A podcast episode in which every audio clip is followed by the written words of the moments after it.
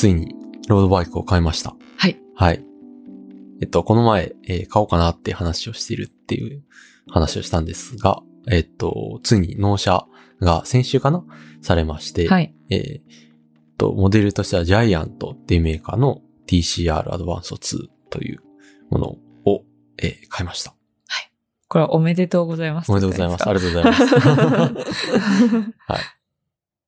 まあ、えっと、今まで、あの、昔持ってたバイクは金属製の、まあ、黒森っていう素材のはい、結構重めのやつだったんで、あ、前もロードバイク持ってたんですか？えっとね、クロスバイクっていう、あの、ハンドルが普通の、あの、フラットバーっていう、うんうん。あの、なんだろう、一直線のタイプ。でうんうん、ロードバイクは、うん。まあ、いろいろ違うんだけど、見た目的に大きく違うのはドロップハンドルっていう、ハンドルの形が、こう、下を持って、うん。より違う姿勢で乗ることができるっていうロードバイクを買いました。うん。で、素材も結構違って、うん。と買ったやつは、まあ、カーボンファイバーかな？うん。うん。でできているので、うんまあ、すごい、まず軽いのと、うんうんえ結構振動をこう吸収してくれるので、うん。うん。こう乗り心地がすごく良かったですね。うん。あやっぱ金属とかとす違って、うん衝その振動の吸収度合いが全然、やっぱ乗っててわかりますか？うん。なんか路面から伝わってくる、あの、なんだろう。まあ、特に、あの、なんだろう。舗装がいい道ばかりじゃないうん。から、そういうとこで、こう、速いスピードを出すと、うん。結構ガタガタ気になるところが、うん。まあ結構、あの、快適に乗れるかなっていう感じはしますね。うん。ううんん。あ、それはいい買い物をはい。しましたね。まあいい買い物かどうかはこれからね、あの いろんなとこ行ったり、運動したりっていうところだと思いますけど、うんはい。で、この前、えーこの週末にですね、えー初めて、あの、ロングライドうん。に行ってきまして、まあ、うんといっても50キロぐらいかな ?55 キロぐらい。で、榎本牧場っていうところに、はいえーっと、行ってきました。で、今住んでるところが、あの、荒川サイクリングロードっていう、うあの、まあ自転車専用道が実はあるんですね、整備されてて。うんうんで、荒川サイクリングロードは多分、その首都圏ではかなり長い方の、うん。あの、サイクリングロードで、実は葛西臨海公園から、えーっと、森林公園までへえ。だから多分、数、100キロは少なくともあると思うし、んんうん、すごく長いあ自転車専用の道が荒川沿いにあるんですけど、うんうんそれを通って、はい、そのルート上にある牧場があるんで、そこに行ってきました。その牧場は、なんかちょっと変わった牧場だったんですよ、ね。あ、そうそうそう。なんか、あの、ウェブサイト見たら、一頭ずつ牛が電子タグでコンピューター管理されており、毎日1頭から20キロの牛乳が24時間稼働の搾乳ロボットによって自動で絞られており、いつでも見学可能です。すごい。意外とサイバーな。近、近未来近未来。牧場 でしたね。まあでもあの、割とね、あの、ゲストに、こう、ウェルカムというか、いろんなんその教育的な展示、このいろんな動物とか、モルモットもいたし、うん。あの、まあ、チャボとか、うん。いろんな動物も、あの、説明付きで、あの、展示というか、まあ、ミニ動物園みたいな感じで、ね。してやって、で、その中で、すまあ、あの、牛、乳牛たちにもうん、会えて、うん。こう、最近出産した、あの、生まれたばかりの、うんあの、子牛とかも、うんあの、あの、見れて、すごい可愛かったですね。うん。いいですね。なんかカフェみたいなのもあるんですよね。あ、そうそうそう。うん。あの、ジェラートがすごく有名で、そこで絞った牛乳でできたジェラートを、うんうんあの、売ったり、まあそこでも食べられたりするので、まあそこでパフェを食べて、うん。で、うん帰ってきました。いいですね。うん。まあ、だいたい3時間ぐらいだったかな。うんあの、乗ってた時間が。う。うんん。なんか終着点が家なのがいいって言ってたよね。ああ、そうそうそうそう。うん。あの、なんだろう。まあ、登山も結構、その似たような長い時間体を動かすスポーツうんうんの有酸素系のスポーツなので、まあ似てるかなという。で、やっぱその終わった後の疲労の感じうん。も、あの、似た感じだったんですけど、うん。まあ、あの、帰る先が家っていうのはすごく新鮮ですよね。登山だとね、どうしても登山口まで降りてもそれで終わりというわけにはいかないんで、うん。うん。そこから電車とかね。そうそうそう、車とかで、車とかで。うん、帰ってこなきゃいけないんで。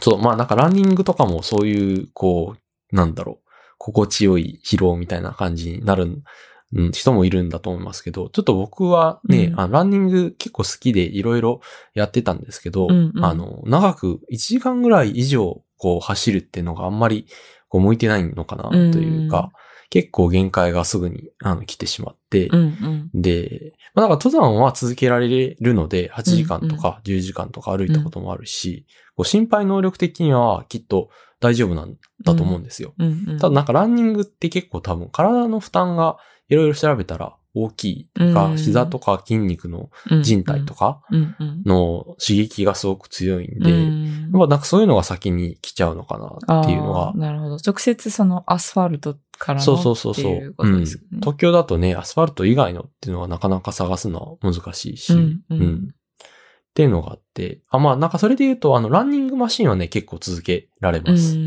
んだからやっぱ、そういう、こう、地面とか、うん体の刺激とか衝撃の問題だったんじゃないかなと、うん自分では思ってるんですけど、うんまあそういう、あの、ランニングとかに比べると、自転車って多分体の負担が、あの、少ないんだろうなという。まあうん登山とかに近い。あの、だから強度はあって、心配的には結構きついけど、うんうんその、なんだろう。負担的にはそこまで大きくないっていうのが、割といいなと思いましたね。まあまだ一回しか、その 長い あのライドは行ってないんで、うん。まだまだわかんないですけど。まあでうん。もやっぱりランニングってすごく、その、なんだろうな、足腰に対してこう、ドンっていう、そのジャジャンプして着地するっていうのがあるから、うん。どうしてもそこがしんどいのかもしれないですね、体にとっては。登山も結構下りは体のあ、確かにバネ。というか、ね、膝のクッションを使っうんてすり減らしていく感じが。確かに確かに。あれ疲れるよね、うんそういう意味では意外と上りより下りの方がなんかああ、そうだね。疲れるっていうそういう人のははあるかもしれない。心配的には心配的にはその、なんだろう、呼吸とか心配では、やっぱ登りが圧倒的にきついけど、うんうんうん体の負担で言うと実は下りは割とうんね、削られるところがある、そうです。ね。ううんん。まあそういう意味では自転車は割と長く続けられるというメリットは大きいんじゃないかなとうんうん思ってます。うん。はい。はい。で、あとはなんか自転車をこう、まあ買う前にいろいろまあ調べたり、うんあの、したんですけど、うんうんまあ、割とその、うんいろいろ調べて驚いたのは、こう、自転車ってすごく科学との距離が近い。うん。まあ、という意味で、このポッドキャストで、こう、紹介してもいいんじゃないかなと。それは科学との距離が近いっていうのは計測しやすいとかそういうそうことですか？そうそう。多分他の、まあ、なんだろう、野球とかサッカーはすごくうんやっぱ複雑すぎるので、うん置いといたとしても、うん例えばランニングとの比較で言うと、うんまあそのランナーがこう出してるそのパワー、うんその筋肉から、こう地面、こう靴を伝わって地面に伝わって、こう、なんだ、体を動かしてるパワー。こう、そうそうそう。押していっくパワーみたいな。ていうのを、まあ計測したりっていうのって結構難しいわけですよね。うん。その、靴の摩擦のセンサーをつけたりするわけにもいかないうんですし、まあなんかフォームとか速度から逆算したりとかうんってなるわけですけど、まあ、自転車って、こう、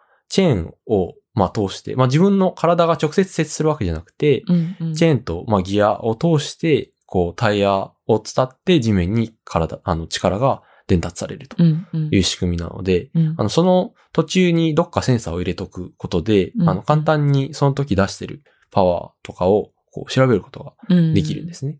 まあ、それから、あの、すごく運動としては等速直線運動に近い ですから、うんこういろんな、あの、細かい過程を置かなくても、こう、うんなんだろう、解析とかがすごく、まあ、しやすいみたいな。ところがあるらしくて、うんうん。うん。だから、割とそのスポーツ科学の題材として、あすごくあ理想的な。理想的に近い、あの、スポーツなんじゃないかなと。まあもちろん、そのレースとしての自転車っていうのは、うんうん、その他の、まあまずチームスポーツっていうのもあるし、あの、他の人とのもうやりとり、うんその後ろのについて空気抵抗を減らしたりうん、とか、っていう意味で、競技性としては、うん。全然、その出すパワーが全てっていう感じではないんですけど、まあ一人で走る分には割と、あの科学の題材として、まあすごく適しているモデルを作りやすいっていうもんなんじゃないかなっていうことがいろいろ調べると分かってきて、うんうん。うん、割と面白かったですね。うんうん。なんかそういう解析が個人レベルでもみんなできる。アマチュアレベルでもできちゃうっていうのがすごくこういいなと思いました。それは測れるのも個人でできるし、うん、うん。その、なんだろうな。例えば、研究成果を自分のライドに、こう、うん。うん反映させることもしやすいみたいな、そういう感じなんですそうみたいですね。うん。なんか、その、さっき言った、なんだ、どっかにセンサーをかませればっていうのは、うん。実際にパワーメーターっていう商品が売ってるらしく、て、あの、まあ、クランク、あの、足でくるくる回すところはいはい。だとか、まあ、あの、多分どこでもいいんだけど、多分クランクが一番多いのかな、うん。につけると、そこで、こう、まあ、入力されたパワーというか、うんうん足で踏んでる、その力の強さっていうのが、歪みセンサーみたいなのでうんうん、わかるらしくて、あの、リングフィットの、あの、あれについてるのと一緒ああ、はいはいはいはい。のセンサーですね。あれも、あの、丸いリングフィットの、あの、形がうん歪むことで、その歪みを取るっていうセンサーが中についていると。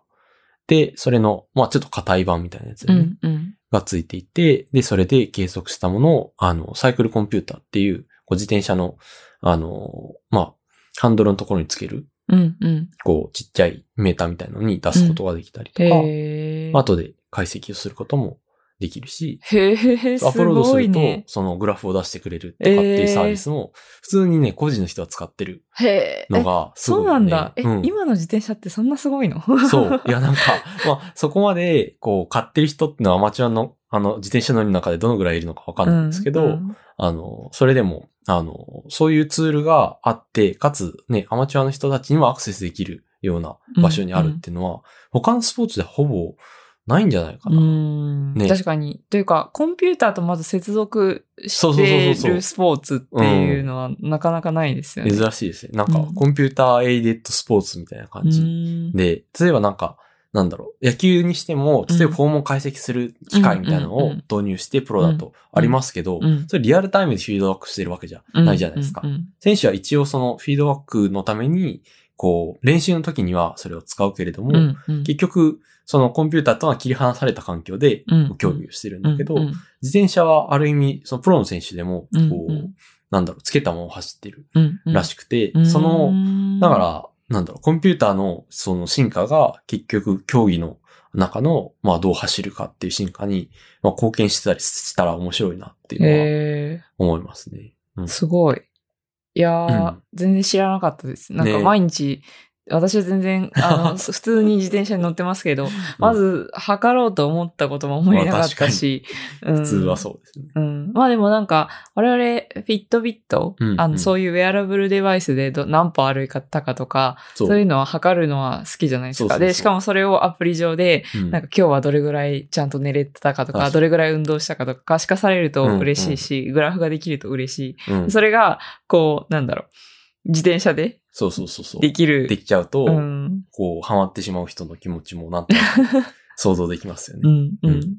割と相性がいいんじゃないかな。うん、うん。そうですね。あの、誰かも、あの、なんだろう、ツイッターでロードバイクを買った報告かな？その前の、うんあの、買うか迷ってますみたいな報告をした時のエピソードに、うん。あの、感想として、りょうへいさんはすごくハマりそうです。言われてたね。そう、言ってくださった方がいて、まあ確かに、うん。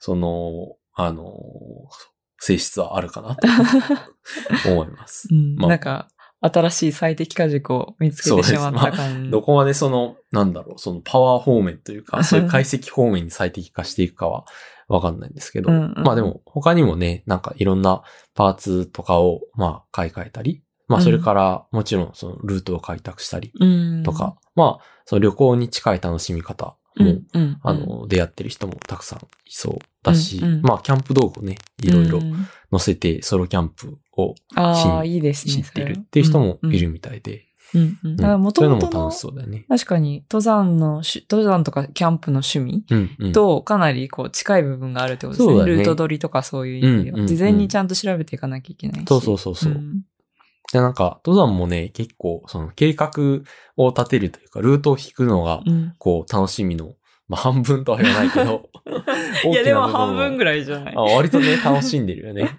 うん。あの、登山シーズンの前には、今年はこれに行くぞとかって、うんでこのバスとこれを乗り継いで、で、うんこうだったら可能なのか？いや、うんこれは、ちょっと厳しいんじゃないか。うんとかって、こう検討してるのはいろいろ楽しかったりするので、うんまあ自転車でそれを、まあしかも登山のシーズンにこだわ、あの、縛られずにできるっていうのは結構いいかなと確かに確かに。思いますね。はい。はい。まああとは、なんだろう。あ、なんか自転車の科学、自転車と科学でちょっといろいろ調べて発見したデバイスとしては、なんか空気抵抗を、ん？じゃあ風速計をはい。あの、自転車に装着する、できるものが売ってるらしくて、へえ。で、風速計ってのは、要はその、なんだろう。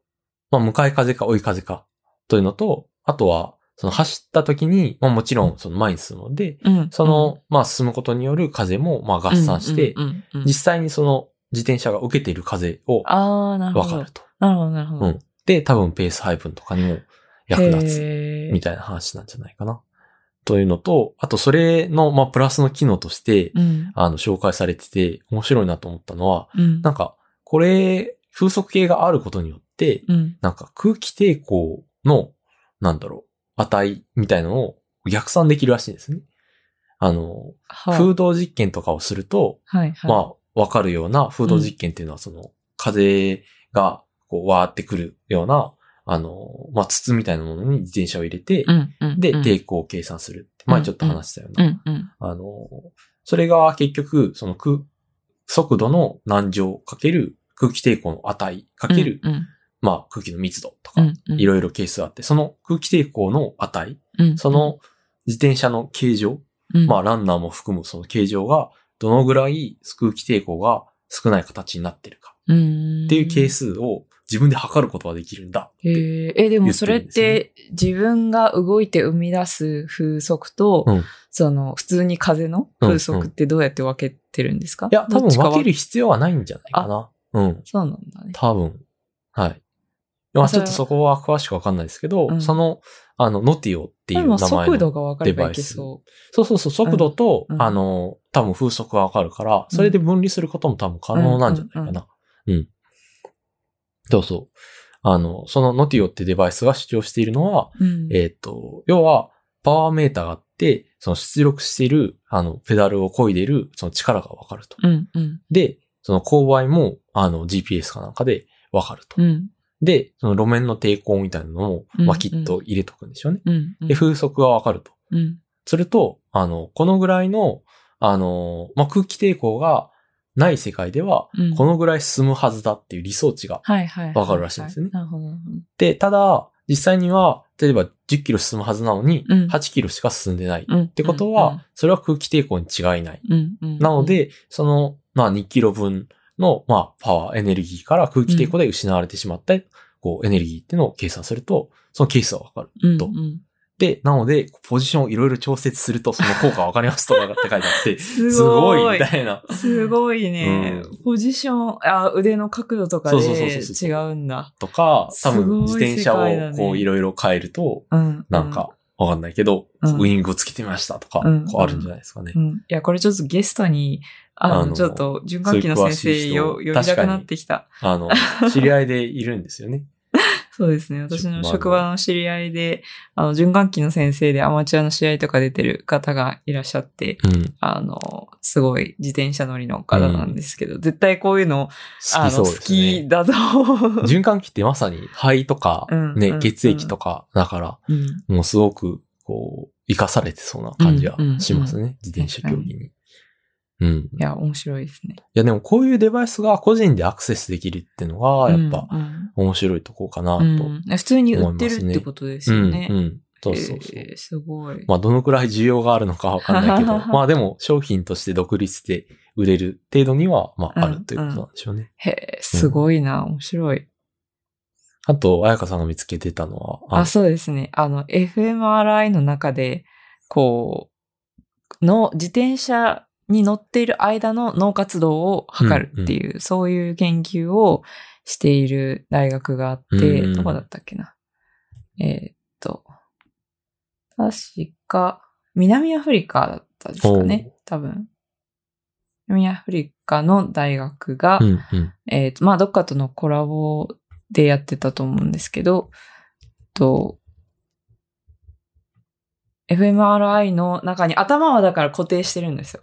あの、動かしちゃいけなくて、ただ足だけ、あの、本当にプロの、うんうん。あの、自転車選手を連れてきて、こうひ、本当に競技中と同じぐらい必死で漕いでもらって、その時の脳活動を見るみたいな ことをやっていて、それはすごい面白いな、うん。ユニークだなと思いました。逆に、ランニングとかだと、ちょっとやり、その、難しいのかなっていう感じはしていて、まあ、自転車だからそ確かに上半身をこう、うん。できるだけ固定したまま足だけっていうのが可能なのかなっていう感じはします。やっぱ、ブルーしちゃいけないんですよね。多あ分実際、プロの人たちって。あ、確かに確かに。うん。上半身。うん。ランニングとやっぱ違うし、まあ他のうんうんね、より複雑なスポーツとの違いもありますね。体の動きが。うん。うんうんうん。まあ FMR FMRI って結構いろんなタスクさせるのは難しいんですよね。ああ、そうですね。あの、頭は動かせないんで、うんあと金属も持ち込めないし。うんうん。なんか、でも、ビデオの中には、あの、アルミはこう使えてたから、ああ、そうですね。うんそれは、時勢がなかったら、まあそれが確認されてたら大丈夫と。うんただ、ちょっとでもあると、ぶっ飛んでっちゃうから、うん、うん。こう、うんすごく危ないですよね。うん確かに。うんそうですね。うん。なんか、こう、プロの、こう、なんだろう、なんとかをしてる人を、こう、中に入ってもらってっていう実験は、なんか、ギャンブラーにポーカーをさせるとかああ、あって。いう実験も見たことあるし、うんそういう、こう、ね、あの、うん、まあディスプレイは使えないから多分鏡とかを使っていろいろ頑張るのかな。いや、ディスプレイ使えるよあ。中に入れられる中に入れられる。そういうものもあんるんですね。中にディスプレイがあって、それで、その、いろいろタスクをやったりってこと、私もやったことあるんで、大丈夫ですよ。あの、将棋とか、あの、理研ではし、将棋のプロの脳を調べたりとか。すごい。藤井聡太先生の。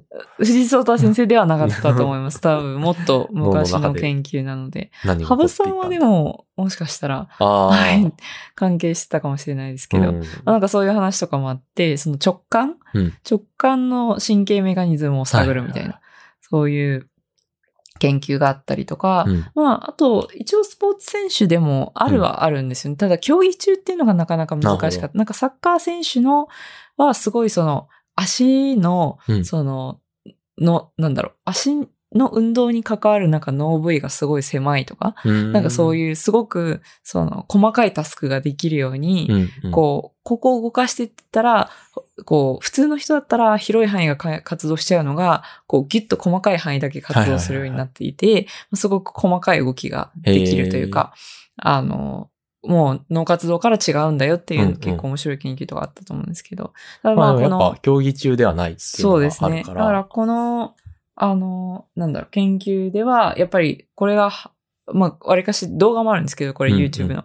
で、それではやっぱり、こう、なかなかそういう、スポーツ中の脳活動っていうのは、あの、難か、今まで取られてなかったから、これが最初の研究だっていう感じで言ってましたね。なるほど。面白そう。 brain activity perceived exertion。これは努力みたいな感じですね。あ、そうですね。うん。だから、どのぐらい、こう、主観的にきついっていうのと、うんうんその脳活動が、うん。こうん。うん。まあ、関係しているのか、みたう。いなんうん。のを、こう、サイクリングエクササイズ中に測りましたと。そうですね。そういう論文。だから負荷が低い運動と、えっ、と、ハードというか、あの、負荷が高い運動で、うんなんか、ど、どの脳部位の活動が違うかみたいな感じの研究をされてますね。確かに。まあ、うん。イメージとしては他の方法できつい運動をさせるっていうのが結構 MRI の中だと、どうなんだろう、バーベル上げみたいなのああ。はあり得るのかもしれないですけど。でも、めちゃくちゃ重くて自制がないものって作れるのかな？確かに。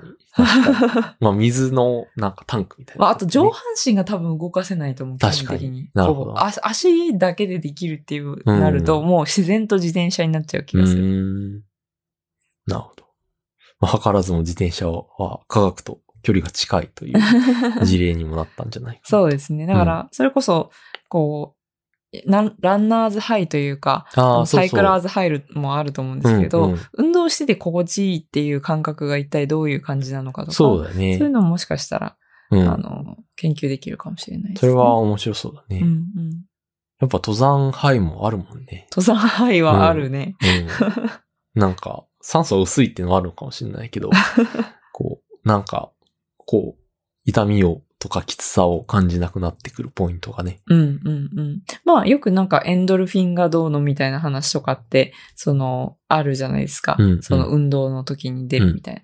でもやっぱり最中に脳のどの部位が活動してとかは意外と、それこそ、すく、これが2015年の研究とかなんですけど、うん最近になるまであんまり調べられてなかったんじゃないかなと思います。確かに。うん。いろいろ調べてみると、まあ、脳の、まあ、神経科学とか、まあ、スポーツ科学とまた違う、あの、視点から、こう、自転車ということについて考えてみるのも面白いかもしれないですね。うん、まあもちろんスポーツ科学ですごくいろんな文献があるんでしょうけどね、うんうん私は全然知らないですけど、そうんの辺は。うんまあ、その、さっきはずっと中枢の脳の話をしてましたけど、もっと言えば全然筋電とかを測ったりとか、うん末梢の神経の研究だったら、もっといろんなことできると思うんで、確かに。なんか筋電とか売ってましたよね、普通に。自転車サイクルああ、用のなんかね、接続できるものはあるらしくて、うんいや、すごいですよね。うん、スポーツセンシングっていう会社がそういうの売ってた。まあなんか、あの、私が見た時は在庫がなかったみたいだったんですけど、そういう筋電とか売っててすごいなって思いました。いや、自転車好きの人は測定好きすぎないか。ちょっと思います、確かにね。確かにね。自転車そのものと同じぐらいするセンサーとかも普通に売ってますからね。すごいよね。うん、さすがに研究用ではないの？どうなんですかね？いやー、でも僕の、あの、最近聞き始めたうん。某ポッドキャストの人たちは割と、そのパワーメーターっていうのは、うん。こう、ある人が言うには、うんこう、それがないと完成者じゃない、みたいな。未完成だみたいな。すちょっと。ちょっとどめきすぎが、すぎかもしれないですけど。僕もちょっとこれから買い始めるかもしれないんで。うん。わかんないですけど。ああの、温かくうん。見守りたいと。まあまあ、でもそこに出演してる方々は、うん。あの、プロの方だったりもするので、うん。うんまあまあまあ、確かに本気度はね、そういう、また違うわけですけど。うん。プロの方だと全然違いますよね。うん。あでもなんか、あの、ツイッターとかで検索したり、いろいろ見てる限りは、ううん、ん。なんかすごくそういう、こう、計測とかうん。からうんフィードバックを得て、こう、より良くしようっていう、まあ、うんモチベーションを持ってる人はすごく多いし、えーうん。実際そういうのに投資してる人も結構うんいるうん。のが、アマチュアレベルってあるっていうのが結構面白いですうね。ん。なるほど。うんすね風速計を買ってる人は未だに 見つけたことはないですけど。ヘルメットも買ってましたよね。ああ、そうだね。うん。うんなんか、その、ヘルメットでもなんか測ったりとかできるっていう、ああ、なんかあるらしいですね。うん心うん拍数が、そうそう、心拍計が内蔵されているっていうのがうん一つ、うんあの、見たことあります。あの、うんうんおでこのところについてるみたいへえ。な。うん。それは腕とかにつけないで、そっちの方がなんかいいんですかね？いやー、どうなんだろうね。まあ、めんどくさいみたいなのがめんどくさいじゃないですかね。うん。まあ、あと普通にあの、計測とは別にライトがついてる。後ろにライトがついてるってのも見たことありますね。うんうんあとはなんか、あやかさんが見つけてましたよね。あの、一個、脳をスキャンするヘルメット？ああ、そう、それはでも自転車用ヘルメットに似た形というか、あーそれみたいな形で、あの、なんだろう、子供の脳をスキャンしたりするのへにー使えるような、あの、MEG っていう計測機械、はいはい。すごい。い小型のやつを作りましたっていう話が、あの、去年かな、うんめっちゃコミュニケーションに出てるあ研究が。MEG ってことは単なる脳波表面の電位ではない。い。へーうんだからすごいですね。うん小型で。まあ、ただ、あの、多分そんな自転車しながら測れるような精度ではないと、そのノノイズが大きくなりすぎるので、まあ、普通にだから、あの、なんだろうな、座って測るようだけど、まあ見た目が自転車のヘルメットに似てるみたいな。うん。ただヘルメットって結構いろんな可能性はありますよね。うん多分ね。うん。それこそなんかこう、なんだろう。こう、クッションじゃないですけど、あの、飛ばされちゃった時に、あエアバッグみたいな。エアバッグみたいなのが出てくる？うん。ようなやつとかも確か開発されてたりうんうんうん。するので、まあ結構なんか、いろいろ可能性が、さっきのコンピューターが内蔵された、こう、自転車みたいな話になってくると、うんうんなんか他にもいろいろ、な、なんだろう、重くならない範囲で、なんかできることがいろいろあるんじゃないかなって気がしてきしまエアバッグで言うとね、あの、スキーは最近、あの、エアバッグ搭載。の、えーまあ、ヘルメットは聞いたことないけど、バックパックはすごく増えてきたらしいです。へー。あの、普通のスキーだと心配はないんだけど、うんうん。バックカントリースキーとかうんうんうん。に行くときに、うん。まあ、雪崩っていうのはすごい怖いと。うんうん。で、雪崩って結局、その雪がこう、わーって降りてきて、うんそれよりも比重がに人間の方が低いので、うん埋もれちゃうから、うんうんじゃあ、その、エアバッグを膨らましたものを体にバーって展開したら、うんうん。その雪崩の上に乗ることができる。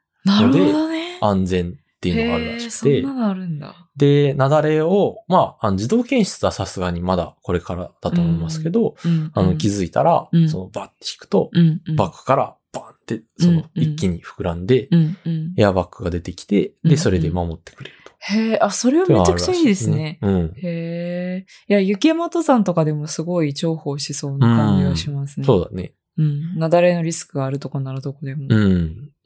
まあ自転車もやっぱりね、あの、自転車のそういうサイクリングロードじゃないところを走るのは結構、あの、危険のある、あの、ことでもあるので、うん、うん。そういうエアバッグとかうんが出てきたらより安全に走れるのかなとは思いますね。なるほど。うん。はい。まあそんなところでしょうかね。はい。はいはい。まあ、えー個人的には、こう、いろんな最適化もしつつ、うんまあ、ツーリングとかもね、うん。あ、の、行ってみたいし、うんまあ、キャンプとか、あとは、まあ、グラベルっていうのかなこう、いろんなオフロードを走ったりするっていうのも、あの、山の中でね、うん。あるらしいから、そういう、ちょっと登山の趣味とこうつなげる方向にも行ってみたいかなと。思いますね。うん。あ、あとは、もう一つは、あの、普通に運動習慣を作らないと、ちょっとそろそろうんうん運動不足がやばいっていうのもあるので、うんうんはい、続けられたらいいかなと思います。はい。はい。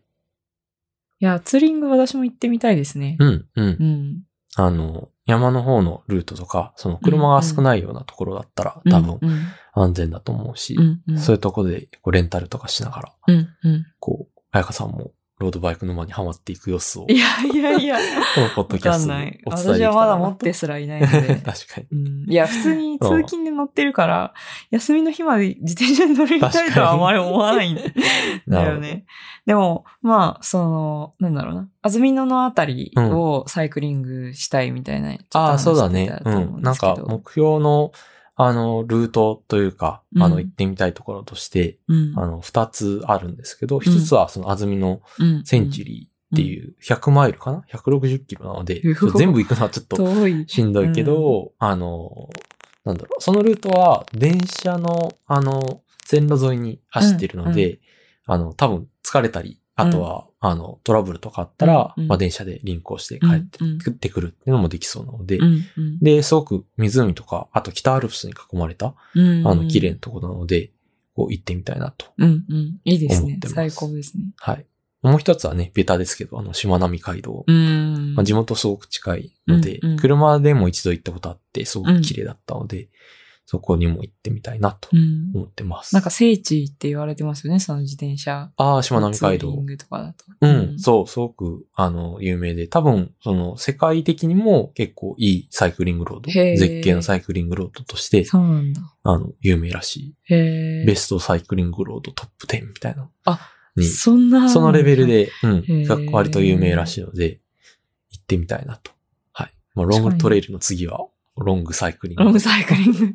まあ、そうだね。歩きで56キロ行けるんだったら、うん自転車で自転車だともっと行ける。160キロは違いないと。いけるんじゃないかなという気がしてきましたが、どうですかね。はい。まあね、徐々に距離を伸ばしていきながら。うん徐々にまあ僕は多分レースというよりはそういうロングライド方向の方が。向いてるんじゃないかなと思うので、はい。確かに。楽しみにしたいです。続けながら、まあ適宜報告をしていければなと。うんうん思っているのではい。はい。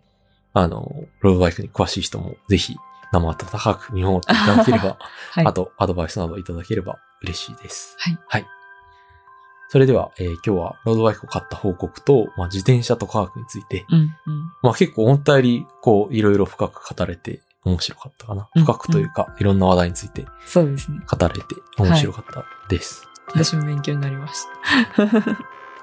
それではまた次回も聞いてください。さよなら。さよなら。